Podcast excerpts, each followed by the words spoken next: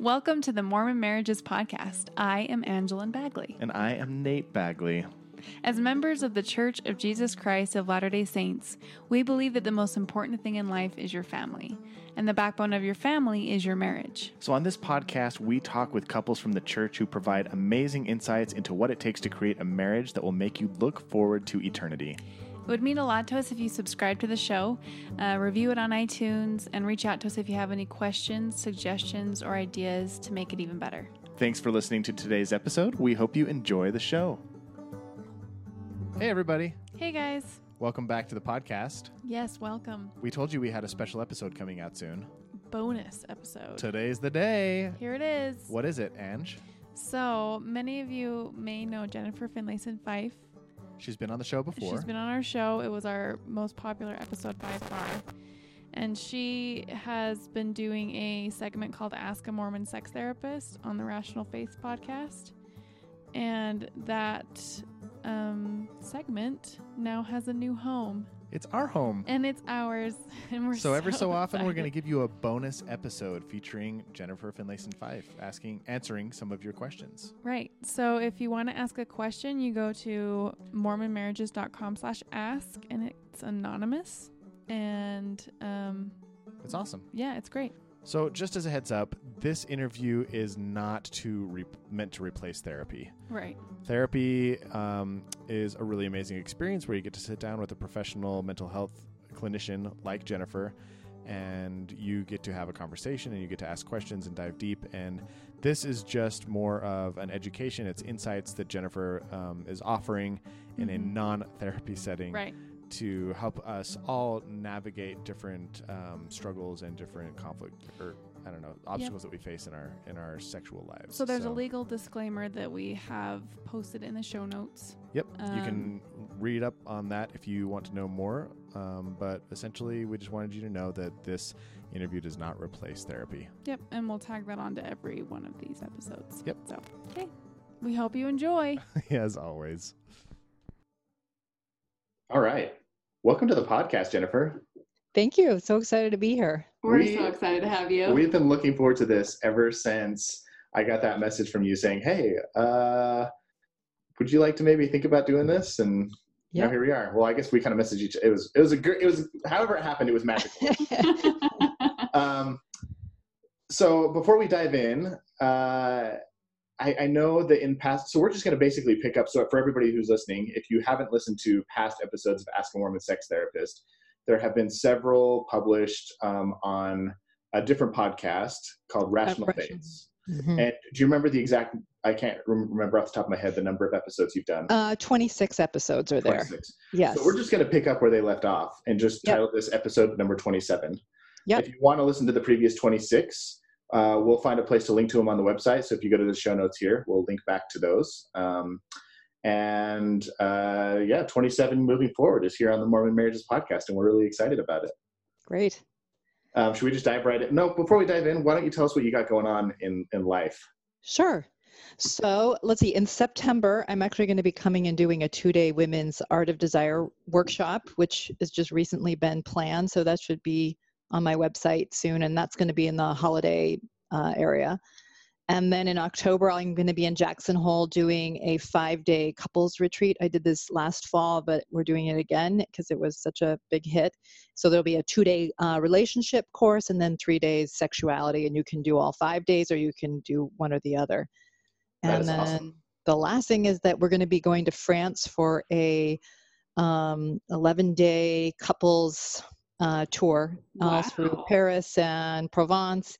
And while I teach um, content to couples, and it's only 14 couples, we did this already in Italy last um, February. It was such a huge success. It was amazing, and it was yeah, really friends who went, they loved it. yeah, yeah. So it was really cool to watch these couples transform and also impact each other positively and to be able to focus on your relationship without kids and to be in this beautiful area while you're kind of confronting some hard things at the same time. Uh, just was really remarkable. So that's coming in May of 2020. Sweet.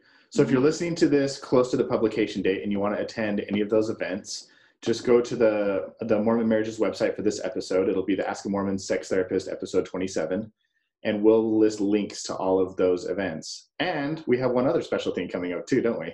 Yes, great. And so we're going to do, while I'm in Utah, we are going to do a live Ask a Mormon Sex Therapist podcast, um, also in the Holladay area probably. And um, if people sign up for the Gottman event that is happening um, on Wednesday, September September 18th. 18th. 18th, thank you. Uh-huh. You're Uh, good. and use my link, um, which we can put on the show notes here. You can, and also on my website, you can actually come to the Ask a Mormon Sex Therapist recording free of charge. So, Boom. and it will also be available for others who would like to come and be in on that. Yeah, if you um, can't make it to the Gottman event, there'll still be, we'll, we'll provide all that information on this page of how you can make it to the um, Ask a Mormon Sex Therapist live. yeah, be so It'll fun. be fun. Yeah, I'm really excited about that. yeah, it's going to be great. I'm glad you're excited about it. Yeah. Um, all right, should we dive in with our, for our first question ever together? Yes, let's do it. And Okay. take it away. I'm going to read this one. Make sure you get this really close. Okay. It says Before my husband and I got married, I always heard the comment, he's going to want sex all the time. Well, here we are a couple years in, and I feel I want to initiate sex way more than my husband does. It doesn't matter how many times I bring up my concerns, nothing changes. Recently, we decided to start trying to start a family, and my husband has had a hard time ejaculating. It has been insanely hard to not take it personally. My question is what is the best way for me to navigate my negative experiences with my sexual relationship with my husband and move forward in a positive light?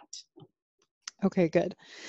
So, first, I would say I think this is a much more common problem than we think because all the cultural stereotyping is that men are sex machines and women, at least good women, have no interest in sex. And so that's the sort of you know stereotypical understanding but a lot of sex experts um, who work in the non-lds community say that their experience is that this is very balanced between couples that men are low desire as much as women are low desire that has not been as much my experience. If i just to say the couples that come to me and the questions that i get it is disproportionately men with higher desire. But i think that has a lot to do with how we've enculturated men and women around sexuality and intimacy and what's acceptable and so on. And so that might be part of the reason why it's disproportionate. But even though it is disproportionate that's not to say that there isn't a you know a, a significant percentage of couples in the um, you know that are lds that have this experience of that the woman is the higher desire person and both feel often that something's wrong with them that this is the case. Either the woman feels there's something wrong with her that she wants sex all the time uh, and her husband doesn't and or the husband feels like there's something wrong with him. So i mean i think my advice on this question is that it is trying to have a conversation and it sounds like you have brought this up some but i would stay a little more insistent on trying to understand what's going on. And i think this is hard for both people in this conversation not just for the husband answering but also for the wife asking because the issues of oneself are on the line hmm for both people.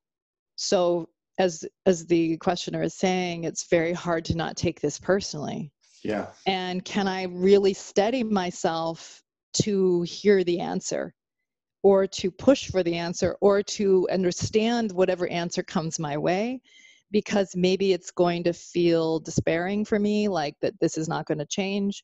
Maybe it's going to feel invalidating of my desirability. Um, maybe there's things to understand about my husband that i can't tolerate knowing. And so often couples collude in not addressing these Mhm. problems directly because they're afraid of the answers. And so there is a kind of resentful collusion in silence or in not addressing it directly.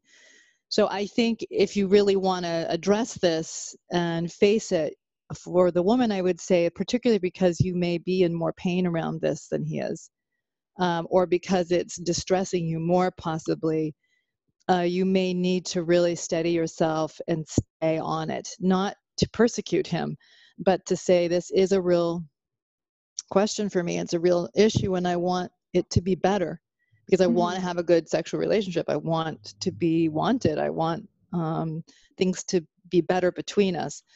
So, and I think if if he's mapping and seeing that you are interested in understanding it and that you're going to stay engaged in that pursuit Mm-hmm. solving right not Right. not to persecute him but to solve something or to address it you know it'd be it's going to maybe be still difficult but um important for him to try and come forward with what's going on on his side um and i think for a lot of men again the issue of dealing with one sense of self is on the line because what is the matter with me that i don't feel comfortable having intercourse or what is the matter with me that i don't desire my wife or that it's hard i may desire sex but not desire my partner right Mm. or Mhm. or i may not desire sex you know and maybe i'm Right. supposed to and what's the matter with me right and the thing is that there's always something to understand about why people are in these conflicts. There's always ways to move forward and to make sense of what's happening.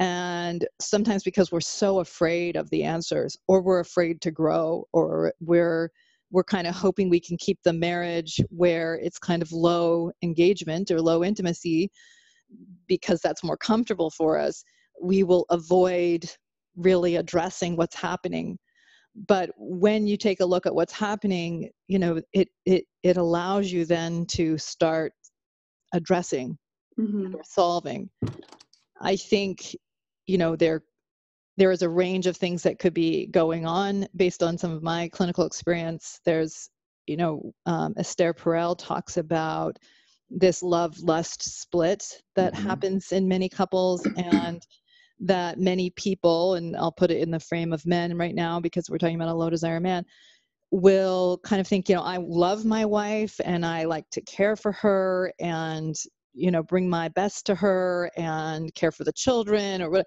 but i don't want or feel comfortable engaging my sexuality because that's linked to one to a perception of selfishness. And this is, can be mm. true for women too that somehow if i'm going to really lust i have to move out of the frame of caretaking the other person and that's counter to my notion of what it means to love someone Yeah. because those of us who've grown up that the idea that love is to caretake a needy parent or a needy partner will have a harder time often eroticizing our partner Yep. because in couples where there's high eroticism there is a kind of paradoxical uh, perhaps sense that you love them but you don't caretake them uh, that they sort of operate independently from you that's what allows you to to lust after them. Now, I know I'm using the word lust, which I think is supercharged sometimes culturally because Mhm. when I was growing up in Young Women's, I learned that love was about,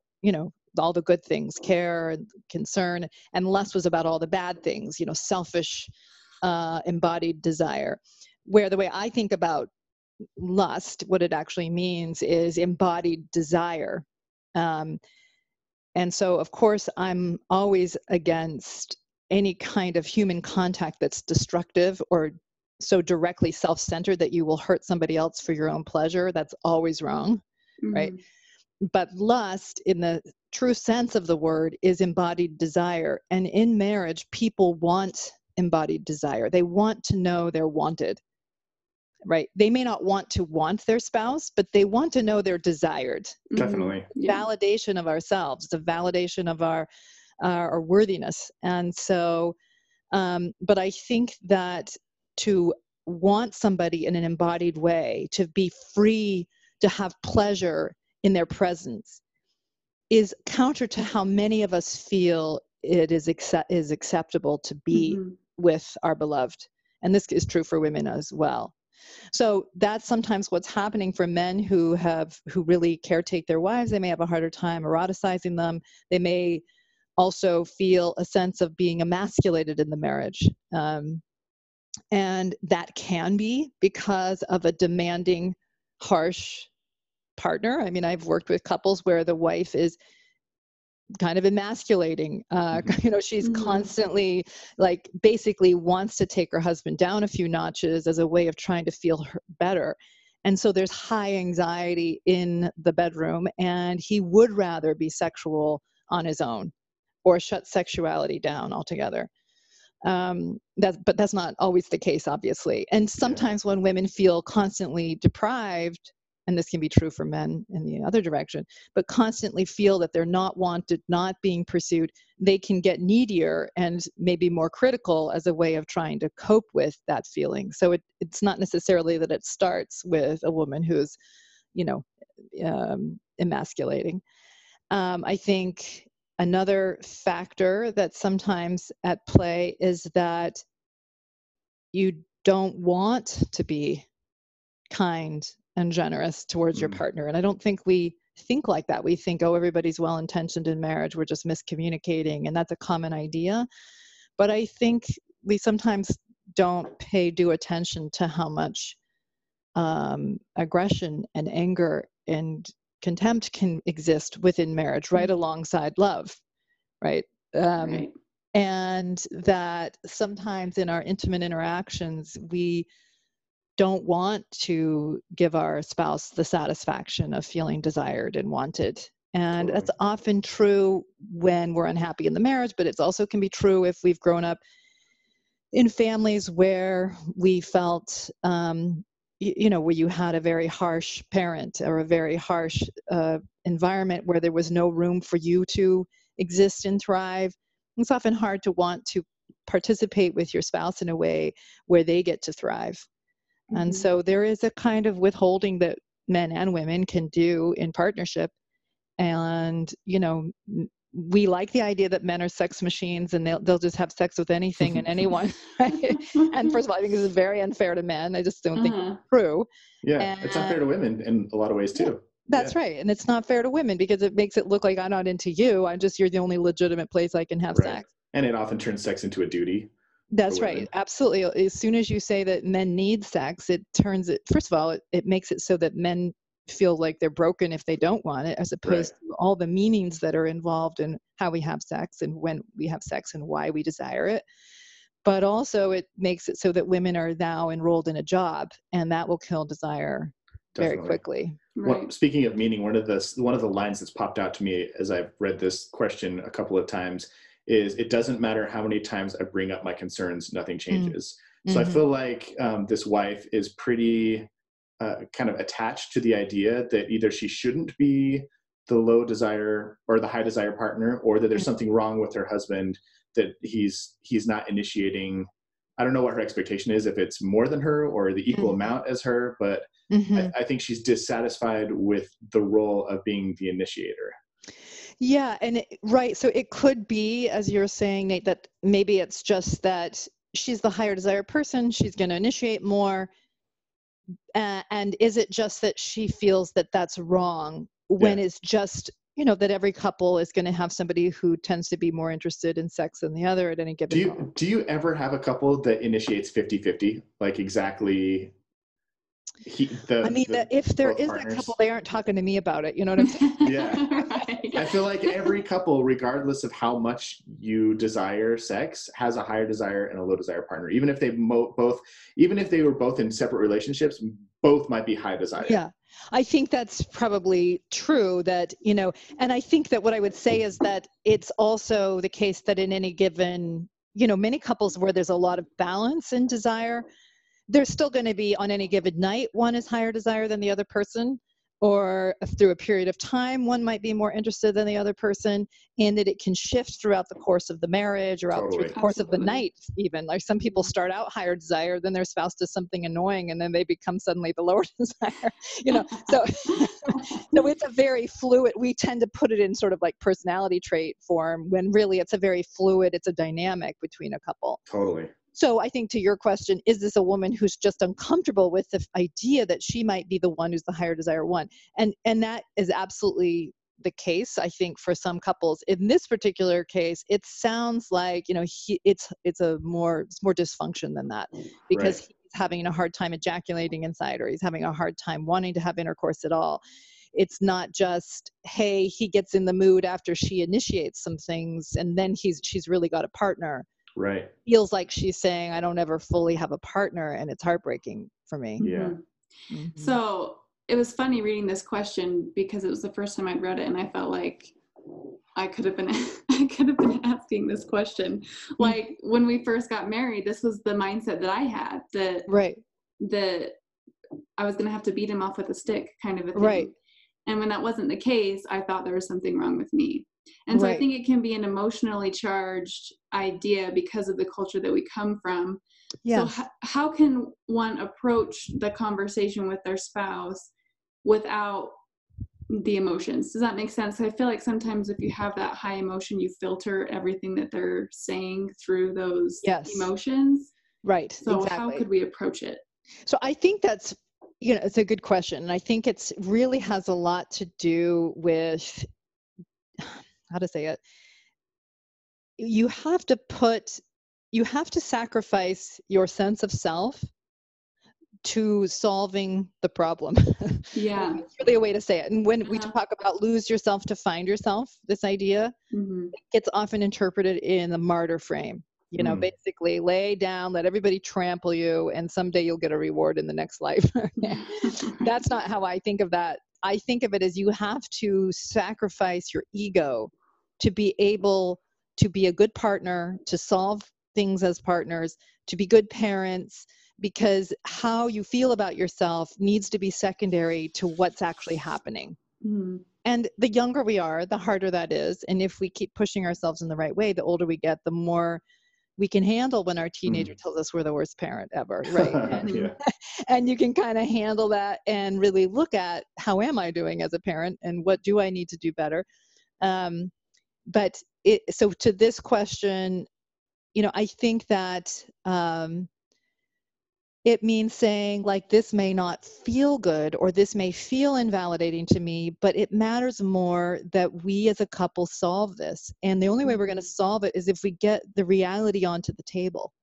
And then we can both take a look at it and see what's actually happening. So, kind of taking an objective view of it, yeah an exactly outsider's point of view. Right. Because, you know, for example, some people, some women are the higher desire person because they're just kind of higher desire in life, or they're the ones who tend to be more the ones who are initiating and creating and doing, and their spouse is more passive in background and it plays out in the sexual realm. But nothing's going wrong. It's just kind of how they do Right. life or how they do engagement around anything. And so if it's getting all translated into I'm somehow unacceptable to my spouse, it, it becomes unable to really just see it for what it is. Um, Yeah. And how does what does this mean for each of us? Um, and so I think that yeah, the more you can say what is happening, is it about that you don't like having sex with me? Is it there's something specific to sex? Is it something about initiating? Is it how you get turned on? Is it what how do you make sense of it? Mm. And I'm going to calm myself down while Mhm. I listen for an answer. What, what the things you were just listing off reminded me a lot of um, Emily Nagoski's dual. She calls it like the Hmm. Yes. dual control model of arousal, where you have like a you have and stimulus, accelerators. brakes, and Yes. accelerator. So you have the Yes. stimulus that gets you in the mood for sex, That's right. and then you have the breaks that will take you out of the mood. And a lot of people think that if you want to have more sex, the goal is just to hit the gas harder. That's right. But in reality, if you take your foot off the brakes, you're going to be Mhm. way more prone. So maybe like one of the things, I mean, maybe they just in this specific situation, or anybody who's listening, maybe they haven't identified what their emotional or or uh, in, internal, intrinsic or extrinsic brakes are. That's right. Maybe they've got their foot on the brakes the whole time, and that's why they're having a hard time enjoying. That's right. this. And I think what often happens in couples is when somebody's slamming the brakes on, the other person starts pushing on the accelerator Yeah. because they're You're just burning your afraid of, tires. of the invalidation, right? Of the invalidation of their spouse's anxiety. So they become higher desire, not Mhm. because they want sex so much. I mean, I'm not dissing sex at all. Right. They want the validation. The validation. Yeah. desire. And so it gets more punctuated. Then the more the other person feels like they're being pressured and they, you know, the more their brakes go on. And, and so oftentimes people are having a hard time both just driving together and Yeah. keeping their, their feet sort of you adjusted. get that you get that And- weird cocktail of like one person stress is like the Yeah. aphrodisiac and that's how their outlet and the other person's sex is the is like the or stress is the anti-aphrodisiac and it Right. totally takes them out of the mood and then they both get stressed out because Yep, things that's aren't right. working and yeah ugh. Exactly. Yeah, it. exactly right. So um, the other thing I was going to say about Nagoski's research is that she talks about spontaneous desire versus Responsive. responsive thank you responsive desire and she says that men more often report spontaneous desire that they're just suddenly turned on they are aroused their body is ahead of their psychology essentially hmm but according to the research men and women are both responsive in their desire Yeah. Mhm. and so that is that your your body becomes aroused after some sexually relevant things have begun to happen Yeah. for men it's often faster the sexually relevant they see a beautiful woman they their wife their wife brushes past them whatever and they may feel their body respond more quickly than women's bodies tend to respond but men are responsive as well and they may be longer in their responsiveness than some men are which doesn't mean they don't like sex right? Or that they don't like you. And so you can say like what is it what is my spouse's arousal pattern? Yeah. what's my arousal pattern? And is there some way that we can sort of work together uh, to create something satisfying without taking it so personally Definitely. Right. And I love how she talks about the difference between the, the two patterns. How one, like, and the way that we often think that arousal or that that sex works is you experience a desire and then you get aroused and then you have a climax and then That's you have right. a resolution. But the the opposite is t- often true for people is they experience the arousal first and then they're like, hey, this feels good. Now I actually want it. yeah exactly right Yeah. and that oftentimes arousal happens and desire never happens because and this is especially true for women because women are particularly picky about where they engage sexually but can also be true for men of course which is my body may be aroused i don't want this sexual activity Mhm. yeah. women or men uh, people have talked about in abusive situations that they saw their body respond which was very confusing because did that mean that they wanted this horrible thing that was happening to them Yep. and the, it, you you it's autonomic physiological Yeah. She calls that uh, non-concordance. What is it? Sexual non-concordance or something yeah like that? how yeah, your body can be responding but your brain isn't saying yes Isn't. that's right and that's just right because you you know you're physiologically responding to a touch or some sort of scenario doesn't mean that you want sex That's right. Exactly. So and and so then to this question, you know, this may be a man who certainly can get aroused. I don't know because I don't know the specifics. He may Yeah. certainly be able to get aroused. He may have physiological responses, but why or when or where does he want sex um, or want to be sexual? That's where all the meaning lies. What's happening that he doesn't want to with his partner? if he never wants to what's happening right because maybe he's never given himself permission maybe he was sexually abused uh, maybe he doesn't maybe he's not heterosexual right so maybe he's dealing with um, homosexual desire and is trying to manage that so i don't know what is happening for this particular person but i Right. think that's where you can start to understand Mhm. I also want to speak to the part where she said they just recently decided to try and start a family. yeah And this is something I've heard just in conversations with friends yes that when they first start trying to have a family, that fear and the anxiety around that can create some performance issues Yes, and exactly. to struggle with ex- ejaculation. And Yep, that absolutely. I That's feel like excellent. I'm really glad you're bringing that up. That's a really good point. I that's absolutely true. The anxieties that you've just listed about having a baby, or especially if there's some timing issues, like you know, I'm ovulating, you've got to produce. we don't know what that's like at all and uh, you know, just the anxiety about like the lack of control that's inherent to becoming a parent, this right down to the getting pregnant part can really wreak havoc on our sense of spontaneity and our sense of yeah. self and our sense of you know just because anxiety interferes with Oh. orgasm right. anxiety interferes with arousal especially high levels of anxiety so these can all be factors at play for sure. Jennifer we were inspired to choose this question today because we literally had this conversation this morning. Mhm. because we like we just barely hit and we can be transparent on this podcast Yeah. everybody listens. Yeah. Um so Anne's just got her iud out. Uh-huh. And Exciting. we're like all right we want to start trying to have a family. And this week she's like i'm ovulating. It's time. Like we're doing it every day. And i'm like oh. right sex on demand is a little bit different than It's sex very because different, right? Yeah. It's very different, and that's where like men get challenged against this. You're supposed to be a machine. You're supposed Yeah. supposed to produce, and it's just not how we're put together as humans. no. And Right. So, So, right. so just know you're not alone, person who asked this question. We're in it together. exactly. All right, ready for the next question? Yes, please. Awesome. Okay, so this is from a gentleman. He said, I struggle with premature ejaculation for years. Kegels do nothing. Trying to calm down doesn't really work very well, but maybe I haven't done that right. And then occasionally I'll try having an orgasm before, a couple hours before we have sex, but that isn't ideal, um, especially for spontaneous stuff. So what do I do? Thoughts on delay spray or taking an SSRI? hmm Talk to me. Okay, good.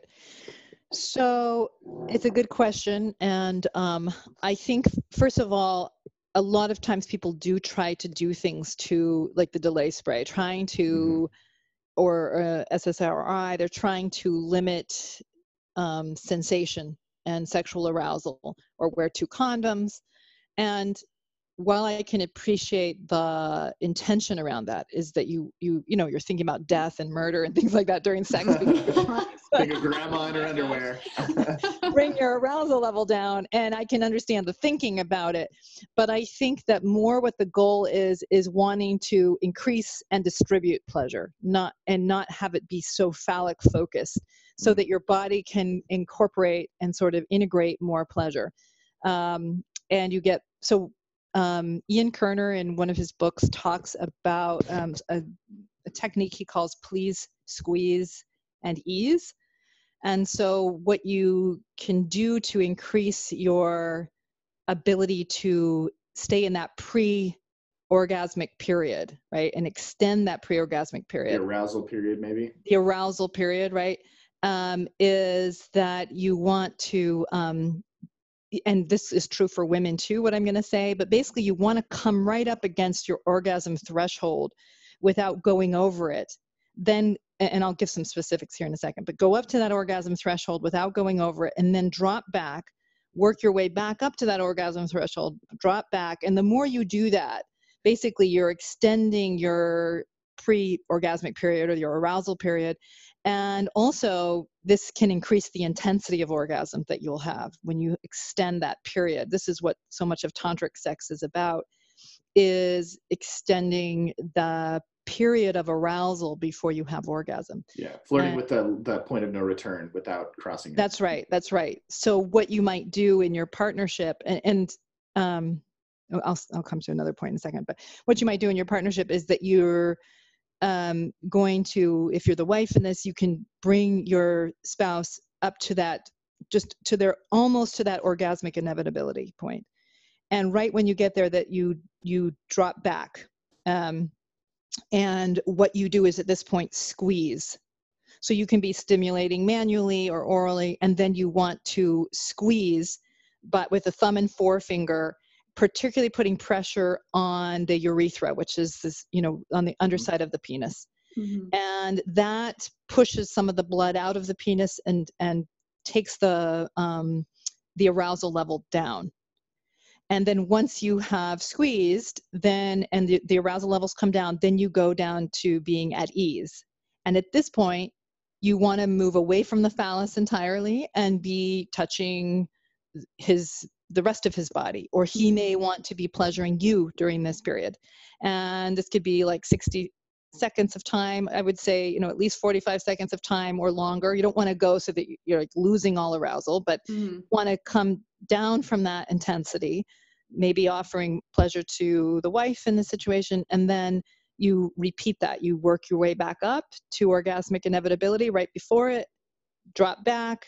And the more you do this, like the more you extend both your capacity physiologically and also your confidence. Because what's so often happening for people and maybe next time we'll take up the question for women and not being able to orgasm because it's highly related to this is that there's so much anxiety about so much performance anxiety Mhm. and especially for men who are supposed to be sex machines right in the way we talk Mhm. about it there's so much anxiety about that you're supposed to be giving your wife pleasure you're supposed to be able to you know handle this and oh my gosh i can't and last time i had an orgasm before i wanted to and what if i do it again and all those kinds of thoughts are actually making it more likely to happen uh, more likely to, for premature ejaculation And then for some men who get over the anxiety of the premature ejaculation, then they have very difficult time orgasming at all because it's it's an anxiety response. And so their anxiety stays high because now they're supposed to orgasm and they can't. And they've swung to the other end of to the swings to the other side exactly. So um, i think again as i talk about a lot and this is you know so much of the kind of work i do with couples is the issues of yourself are very much at play um, in this as well because whether you're a woman who's never had an orgasm or you're a man who's trying not to have an orgasm too early this sense of being sufficient is often playing sort of more central to the interaction with your spouse than the pursuit of pleasure and just being with one another and figuring this out as a couple. And so, because the issues of your own sense of self are so dominant, it makes it hard to really be with your partner. Makes it hard to just tolerate the un- somewhat unpredictability of our bodies. Some days you're going to be more anxious than other days, and some days to body's not going to do things the way you want to. And can you kind of handle that as a couple and still offer some grace to yourself and to one another while you work and play together at these things right Mhm. and i think it's that capacity to partner that's often interfering with normal sexual dysfunction i mean i don't know if dysfunction is the right word normal sexual disappointments right That's a good our word. body yeah. not doing the things that we want when we want is a normal part of life and a normal part of sexual relationships.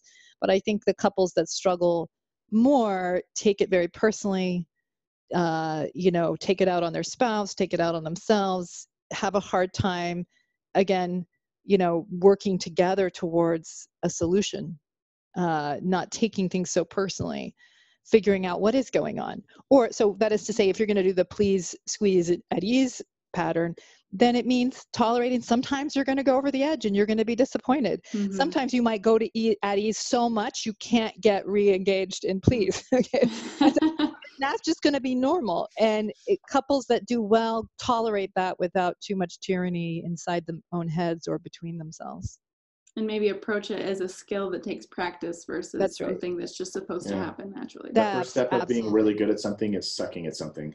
that's exactly right and exactly and the courageous people they tolerate sucking at something Yeah. well they get good at it and you know for many of us getting married starting you know having sex for the first time uh, often when you first get married then there's this high demand often that we should somehow know how to do this and it's like are you kidding like why would you Mhm. know how No. and you're in a culture that's prepared you very little for it and so uh, Which is why we exist, right? yeah exactly exactly so that's right so it's like that's why you have you got about 70 questions it's true. in, right because Yeah, we had so a lot of questions submitted. Yeah so just you know a lot that we just don't know and then we can be really hard on ourselves Yeah. and so offering ourselves that that grace to figure it out and to play at it and to tolerate the inevitable disappointments or idiosyncrasies or uh, even what sometimes couples talk a lot about is the awkwardness Mhm. that's just normal you know whatever you try something that you've never done before it's going to feel awkward at first it's going to feel anxiety evoking at first and are you a couple that can make room for that between you um, can you make room for it in yourself so i just think it's a fundamental part of of all development and sexual Totally. development Tolerating anxiety in favor of growth. I think I've heard That's you say that several times. that's right that's a schnarch idea but that's Yeah. exactly right yep Mhm. exactly yes So important. Awesome. Well, that's Good. two great answers to two great questions. yeah I feel like this is a great way to kick off our first episode together. Yeah, so fun doing this with you guys, and you have, you know, you clearly have very thoughtful responses because you're doing a lot of this kind of work yourselves. So it's great. Well, thank you. Yeah. Thanks. Good. Go team. Yeah, Awesome. Well, we are excited to have you back on in a future episode. We'll try and do these fairly regularly, and um, I hope that those of you who might be coming from Rational Faiths hang around and check out some of our other podcast episodes as well, because yes, um, we we will be these are all relationship oriented episodes and we try and provide amazing stories and tools and resources for you to um, to improve your marriage not just i mean this these episodes are the sexual aspect, but we cover all sorts of other aspects of your marriage as well. So hopefully this becomes a a, a regular listen in your podcast feed. Great. Thanks for your time, Jennifer. Thank you. Thank you for joining us for our very first Ask a Mormon Sex Therapist. We didn't plan that. That was No. actually really great. We're so in sync. Good job, honey. So, um, just as a reminder, these are bonus episodes. We're so excited to have them, and um, we will gonna take the also have of regular our episodes. regular episodes um, on the regular schedule. So, uh, we are publishing this one today, and there was another one, your normal episode, coming to you on Thursday with the Franks. So, Definitely. I'm excited. Yep. We're excited to make this a regular segment on our show. We hope you enjoyed it. Give us your feedback Let us know on the podcast review. and ask Jennifer a question online. Once again, that's mormonmarriages.com slash ask. ASK. All right. See you next time. Bye.